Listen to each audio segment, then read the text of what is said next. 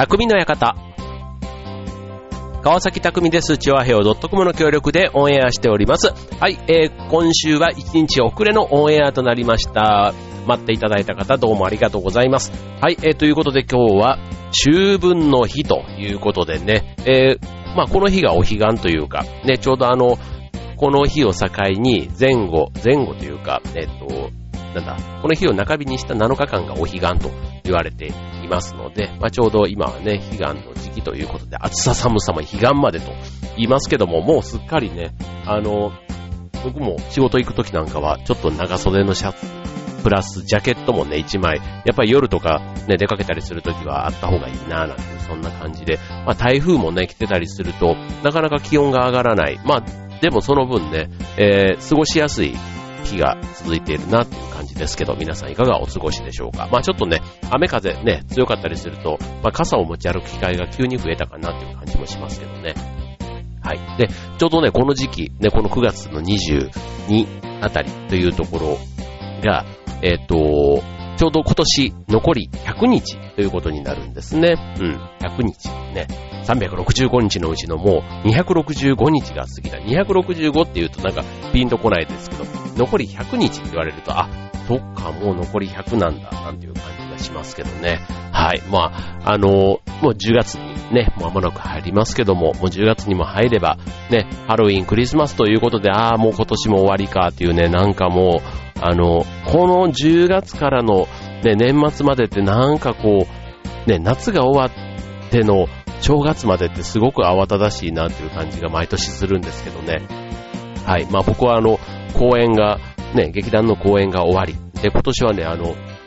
毎年恒例でやっていた船橋競馬場のダートランニングフェスタというあの、ね、競馬場を走るマラソンイベントが今年は実は、あの、ないんですね。あの、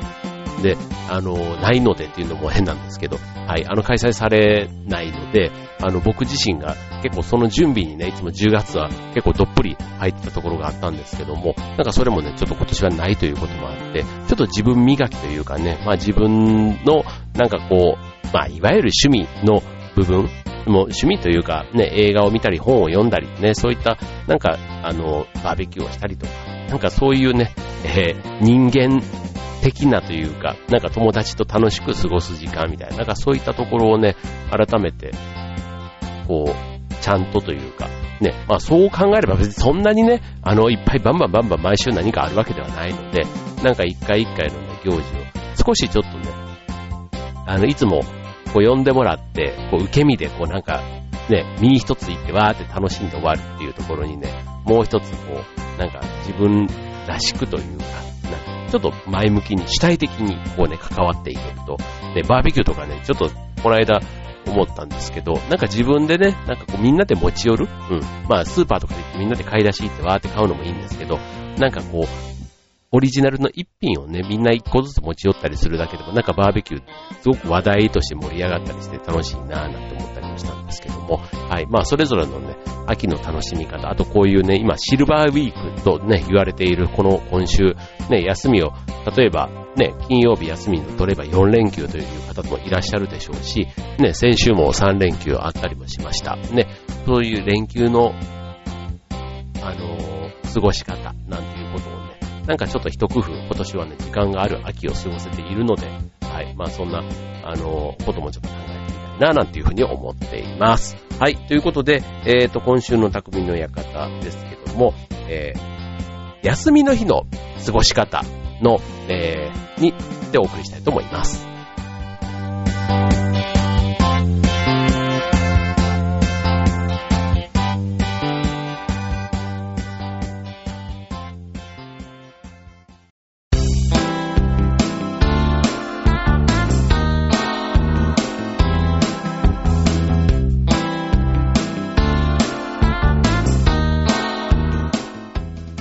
はい、えー、今週の匠の館は、休みの日の過ごし方ということでお送りしたいと思います。よくね、あの、親しい人というか初対面の人とかでもそうですし、合コンの時でもそうですけども、あの、休みの日って何してるんですかっていう質問で、なんか、あの、どのタイミングでもよく聞かれたりするんですけども、まあ僕もね、なんか休みの日って何して、なんか、例えば昼ご飯食べてる時、なんかそういった何気ない同僚とか友達とかとの会話の中でも最近何してるとかっていう感じで、あの、することがあるんですけども、あの、今日はこのレジャー白書2016というね、ちゃんとしたやつからね、ちょっとあの、これ、日本人が休みの日にしているレジャーということで、えー、トップ5をご紹介しながら、このレジャーの過ごし方について今日は話をしたいと思います。はい。まあ、これね、一般的なトップ5なので、皆さんがね、どういう風に過ごしているかっていうところと、まあ、それなりにマッチするんじゃないかなと思いますけども、早速、第5位、じゃん。えー、映画鑑賞。はい。もう、多分ね、あの、このトップ5、もうトップ5に入ってくるだけあって、もうどれも別に今みたいな、あの、ありきたりっちゃありきたりな内容になると思いますけども、まあ、あとはそのね、過ごし方をさっきみたいにバーベキューって言ったとしてもね、その、ちょっと一工夫やってみることで自分たちなりのね、オンリーワンのイベントになると考えたら、この映画鑑賞もね、まあ、見るだけではなくて、誰と行くか、いつ行くか、どういう内容、なんかこだわりをね、なんかそこに一つ二つあると、なんか変わ、楽しみ方が変わるんだろうなと思うんですけども、はい、第5位は映画鑑賞。ちなみにこれ、レジャー白書2015ですと、第7位だったんですね。だから、休みの日に映画を見るっていう需要が増えてきたのかもしれませんね。まあ、映画ね、結構あの、邦画も洋画もね、あの、結構週末とか、ね、ああいう王様のブランチ的なものでもそうですし、新聞とかでもね、ああいうレジャーの中では必ず、あの、これから、えー、公開される映画の紹介もありますし、あと今やっている映画の中でね、どういったものが流行っているのかと。で、僕もここ最近で言うと、えっ、ー、と、シン・ゴジラと、えー、5歳業の女っていうね、えー、やつを2本、週1本ペースぐらいですけども、見てまして、うん。僕はあの、洋画より邦画派なんですね。あの、前にもこの番組でも言ったかもしれないんですけど、あの、大画面と、ね、映画ってやっぱ大画面が魅力じゃないですか。で、もうちょっとこれ自分の変わっているとこというかね、もう情けないなと思うところが、その大画面にね、ちょっと寄っちゃうというかね、なんか、あの、疲れるんですね。うん。っていうのと、あと、まあ、映画だから当然 CM がないじゃないですか。で、2時間ぐらい、この、どっぷりね、こう、なんていうの、この画像のあれが、なんかね、疲れるんですよ。そう、だからまあもともとね、そんなにだから映画を見るわけではないんですけども、うん、ただやっぱりね、なんか流行り物だとか、うん、なんかちょっと、おって思ったやつなんかはね、見てみたいななんて思って、ここ最近たまたま見に行ったんですけども、まあ、シン・ゴジラはね、ほんとあの、もう公開されて、あれ7月末ぐらいに公開されて、まだね、結構、あの、ランキングも上位の方に入っている、あの、危機管理がテーマなんですね。うん。で、結構自分をその場に置き換えたら、まあ、ネタバレはね、しないようにこの番組ではあんまり言いませんけども、ただ感情移入しすぎるとね、もうなんか、あの、どっと、なんていうの、仕事をしたような疲れというか、あの妙なね、疲れがありましたね。はい。あの、石原さとみさんがとても綺麗でね、クールビューティーな感じで、はいそれはとても良かった。というのと、あとは、えー、5歳魚の女に関しては、君の名はっていうね、あの、アニメを見に行くつもりで行ったんですけど、すんごい混んでてですね、この間の3連休の時に行ったら混んでて、もう前から2列目しか席がありませんって言われたから、もう、ね、ただでさえ画面でいいよって言ってるのにね、そんなでっかい画面のところで見れないわと思って、で、あの、ちょっと空いてた5歳魚の女っていうのを見たんですけども、またね、これがね、ちょっとあの、まあ、5歳魚っていうね、まあ、ちょっとあの、なんていうの、金と欲とみたいな、ちょっとそういう感じのね、大竹しのぶさんの主演の映画なんですけども、うん。なかなかね、こう、大竹しのぶさんっていうその女優さんのすごいなっていうのをね、改めて思うというか、で、僕もその劇団で役者をやっているときに、ほんとね、役をやるっていうのと、その、本、その人になりきるみたいなところっていうと、その大竹しのぶさんの演技っていうのが、演技じゃなくて、なんかその人物になってる感じがあって、ああ、なんか見てて気持ちいいというか、あもうそういう人みたいな風に見えるのが、すごいこの人ってやっぱりすごい女優さんなんだなって改めて思ったりして、なんかそういうちょっと違う感動もあった映画でしたけども、はい。えっ、と、まあ、でも昔と比べてね、なんかそのシネコンというか、ね、映画館もすごく見やすくなったり、なんか過ごしやすくなった。だから、で、この間子供たちも、うちの子供も1日2本見たなんて話も言ってましたけど、本当それぐらいね、いても快適に過ごせるっていうのは、今の映画館のね、椅子とかのね、設備も随分昔とは違ってということで、はい。まあ、ある意味、娯楽の中の王道というふうに言ってもいいかもしれませんね。はい。まあ、あとは、ね、DVD なんかもすぐ出たりするので、まあ、自宅でね、映画鑑賞っていう感じに、大画面でね、いい音質で、ね、家でも本当に映画に近い感じの、ね、あの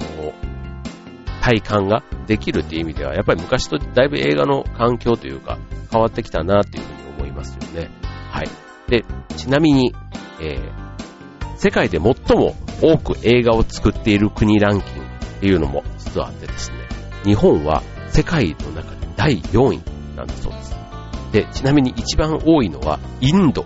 らしいんですね。はい。で、ちょっと、あの、インド映画って確かにあの、なんだっけな、えっ、ー、と、流行ってるんです。日本でも。そう。で、えっ、ー、と、あとは2位がアメリカですね。まあ、まさにハリウッド。で、3位が中国ということで、はい。映画を作っているランキング、第4位日本ということなんでね。まあ、映画市場ということで言うと、ね、アメリカなんかすごくイメージが湧きますけども、意外と残りね、トップ4ということで言うと、ね、え、日本以外にもインド、中国、ね、アジア圏が上位を占めてるというのが、あなんか意外だなという気がしましたね。はい。で、ちなみにあとは、えっ、ー、と、映画市場の大きさということで言うと、世界3位になるそうなんですね。はい。だからあの、自分の国で映画も作るし、それを見るっていうことで言うと、まあ、非常に映画という文化が非常に馴染んでいる、定着している国というのかもしれません。はい。じゃあちょっとあの第5位だけで随分喋っちゃったので、後半はね、第4位から どんだけ今日は放送が長くなるのか、はい、えー、楽しみにしていてください。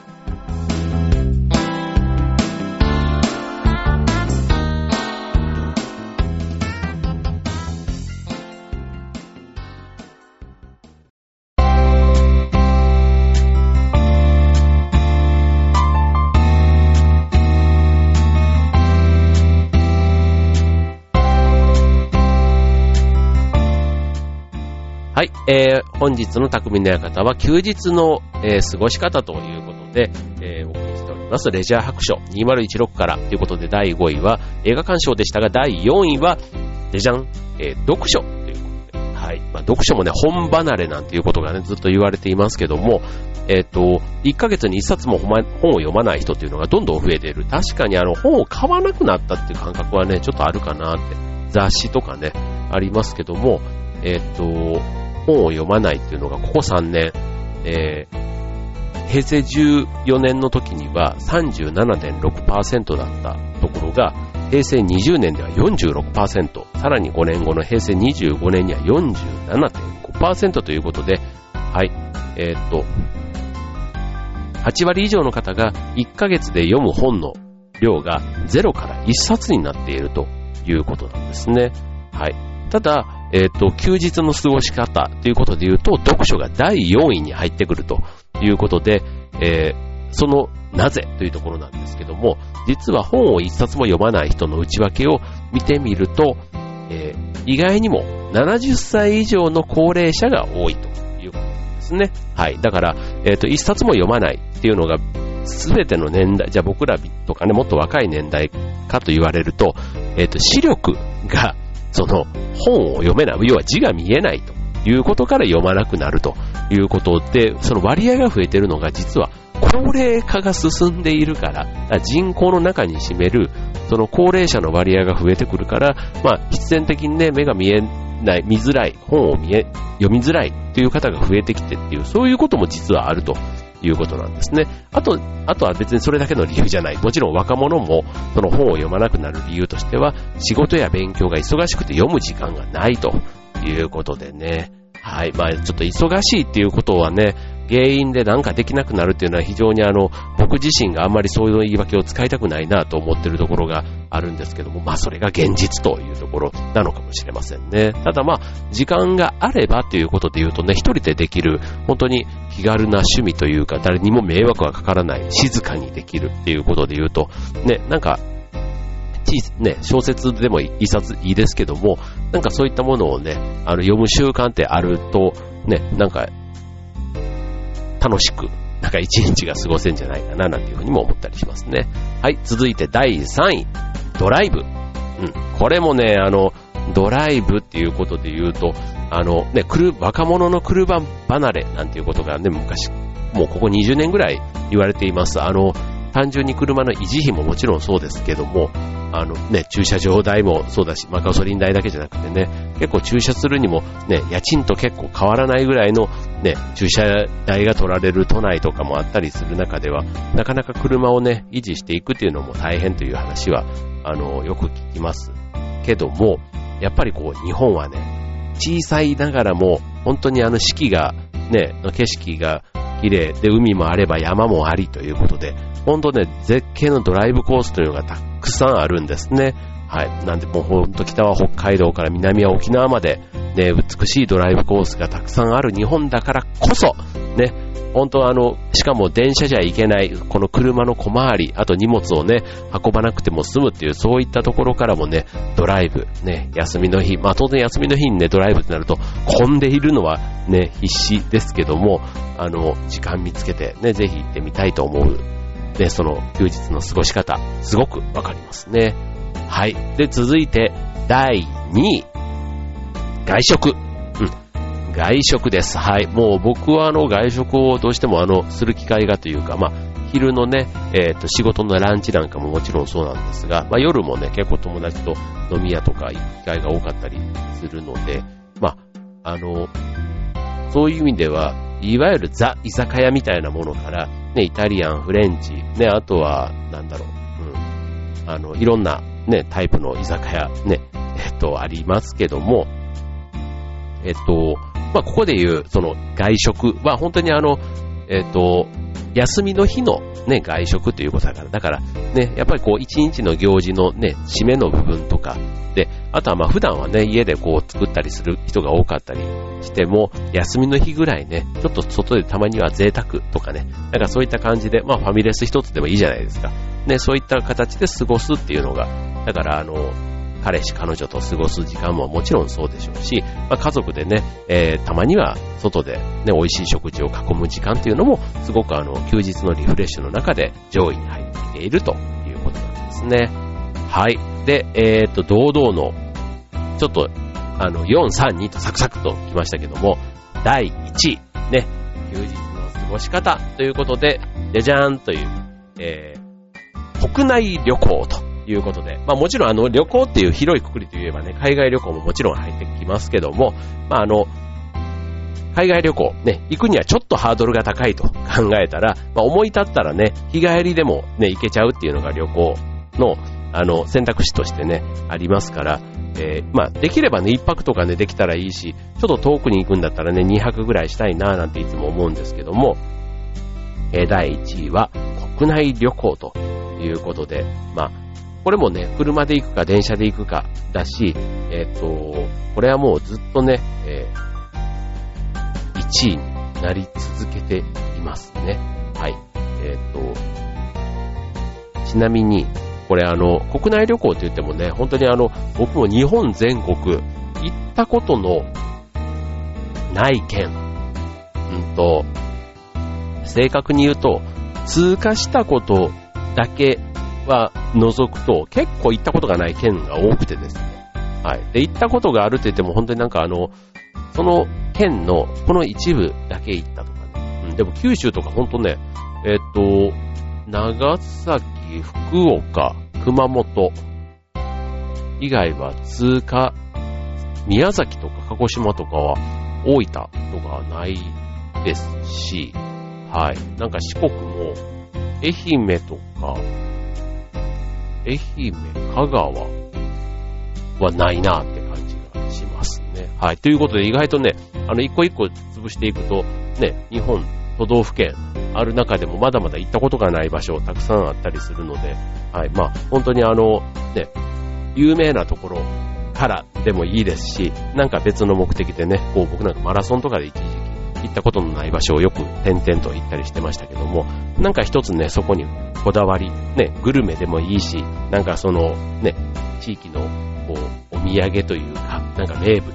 ね、名産品とかを求めてでもいいでしょうし、あの、すごく風光明媚なね、なんかこの季節のこの時だけみたいなものを求めて行ってみるっていうのももちろん楽しめる、いい、あの、旅先の選び方だなと思いますけども、えー、っと、あえて、ね、あの、観光地とかじゃなくても、あとはその場所があんまりよくわからないところ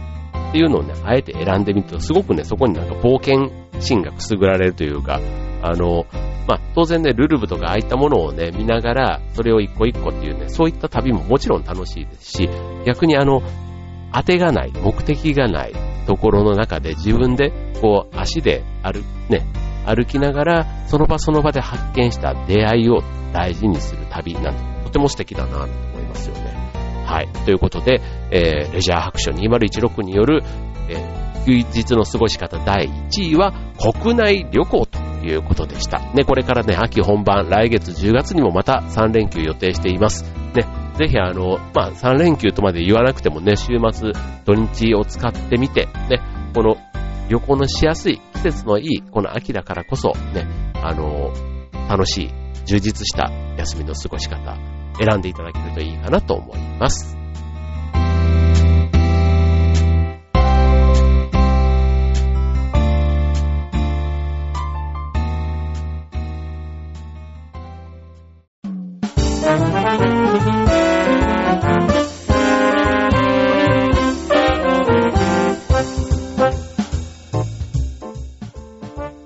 えー、今年の、あ、今年じゃない、えっ、ー、と、匠の館終わりが近づいてまいりましたが、今年残り100日ということでね、はい、まあ、100日だからなんだっていうことではないんですが、はい、まあ、今年は、なんだろう、どんな年だったっていうのをね、また考えたときに、まあ、ちょっとね、あの、仕事を、僕の仕事の話をここであんまりするつもりはないんですけども、ただね、いろいろこう変化があの、仕事もプライベートもじゃないですけど、まあ、プライベートはそんなに大きな変化なかったかな。でも仕事はちょっといろいろね、変化というか刺激が多かったかなっていう。まあ、これからね、ちょっとこの、えっと、秋以降もちょっとそういうのがバタバタというかありそうな予感はしてるんですけども、まあ、ただなんかそういうね、さっきプライベートの方でダートのね、マラソンのイベントがないから、ちょっと落ち着いてと言いつつも、なんかね、こう、バランスがいいというか、ね、忙しいピークっていうのは、それぞれね、いろんな、この、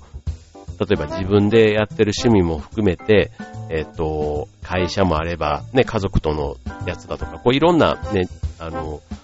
時期時期によって忙しくなる、こう、ピーク時期あるじゃないですか。ね、それが意外とね、うまいこと、そのに、自分一人でやれるね、体一つしかないわけだから、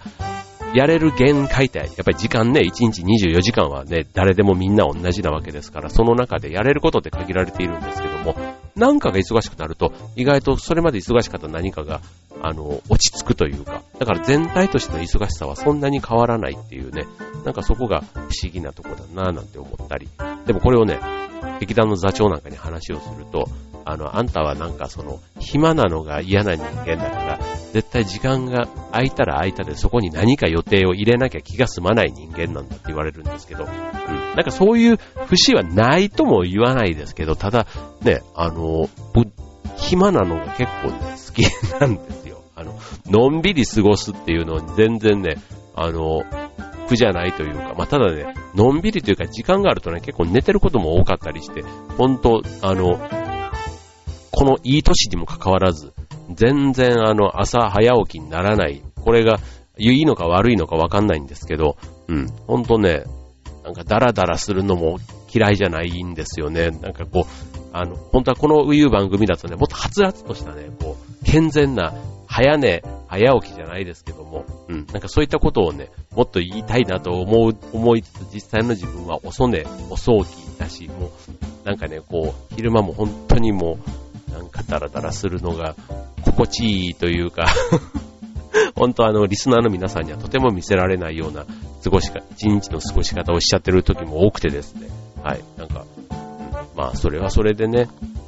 たまにはいいじゃないかと思ったりもするんですけども、はい。まあ、そういうところも自分の中ではね、リフレッシュの時間になっていたりします。はい。こういうね、ダラダラ過ごす。自宅で過ごすなんていうのがね、がレジャー白書の中で順位に入ってくるのかわからないんですけども、僕の中ではね、結構あの、外に出歩くとこ、ね、だけだと、やっぱりそれはそれでね、こうなんか、ちょっと、あの、疲れる時ってあるじゃないですか。うん。まあ今日ね、こうレジャー白書でじゃあトップ5紹介したお前は何が言いたいんだって話なんですけども、あの、いや、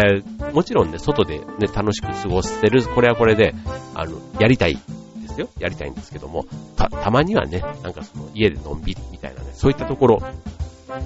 したいなって思う時に、なんか家の中でね、えー、過ごす、ね、快適に楽しく過ごす。やつのトップ5なんていうのもね、あればいいなって思いますよね。そうすると、なんだろう、DVD を見るとか、ね、音楽鑑賞とか、そういったものが意外と上位に入ってきたりするのかな。ね、あとテレビ見たりとか、そういうことしかないですが、まあ、あとなんだろう、なんだろうね。うん。まあ、家の中での過ごし方って、まあ、やることが意外と限られている。あとは本当ね、用事を、ね、料理をするとかね、そういったものがね、もしかしたら人によっては、あの、こう時間がかかる？うん、何時、あの、2時間ぐらいかけて料理をするみたいな、ね、料理が趣味の人だったら、普段のね、え、朝昼、夜とか、ああいう食事の時とかだとあんまりね、何時間もかけてってできないじゃないですか。だから休みの日だからこそ、ちゃんと仕込みから、ね、なんか、あの、餃子の皮1枚からも作り始めるみたいなところもね、なんかあの、凝ってやってみるっていうのには、結構休日の家での過ごし方ってことではいいかもしれませんね。はい。ということで、えっ、ー、と、今週は1日遅れてしまって申し訳ありませんでした。来週からはしっかりお届けしたいと思いますので、どうぞ楽しみにしていてください。今週の匠の館、ここまで。バイバーイ。